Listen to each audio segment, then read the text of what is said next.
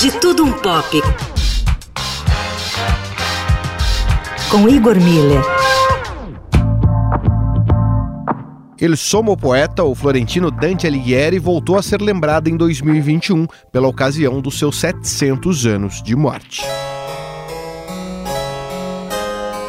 Figura máxima da cultura italiana, o autor da Divina Comédia uniu a temática religiosa cristã com a épica herdada dos clássicos gregos e latinos, descrevendo a jornada do autor através do inferno até o céu, em busca de sua inalcançável amada Beatrice.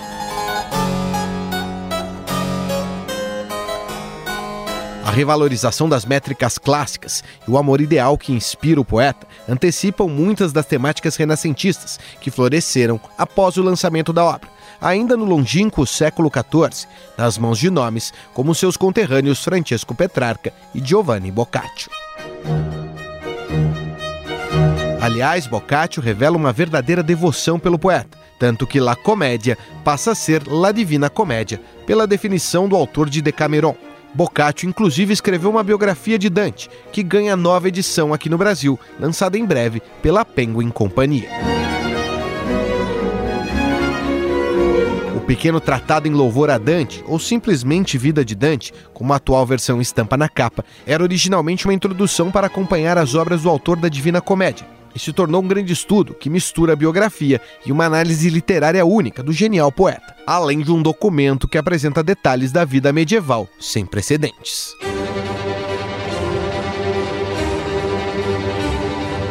Como complemento à obra de Boccaccio, a Companhia das Letras também lança a colossal biografia Dante, de Alessandro Barbero.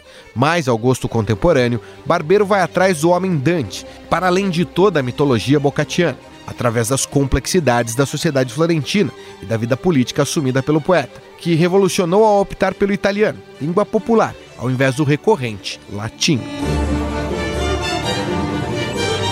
Claro, já que o assunto gira em torno da magnífica obra-prima de Dante, a mesma Companhia das Letras lança também em novembro uma nova tradução para a primeira parte da Divina Comédia. O Inferno é a mais impressionante das três partes da obra, pela descrição sem igual desse universo e que ajudou a criar a mitologia que até hoje impera no imaginário humano. A nova versão, além do cuidado triplicado com a tradução, ganha ilustrações de Evandro Carlos Jardim, que se junta ao panteão de ilustradores como Sandro Botticelli e Gustave Doré, que deram as suas visões da Divina Comédia. Os trabalhos técnicos de Macir Bias e Igor Miller falando um pouco de tudo. De tudo um pouco. Para o fim de tarde, Eldorado.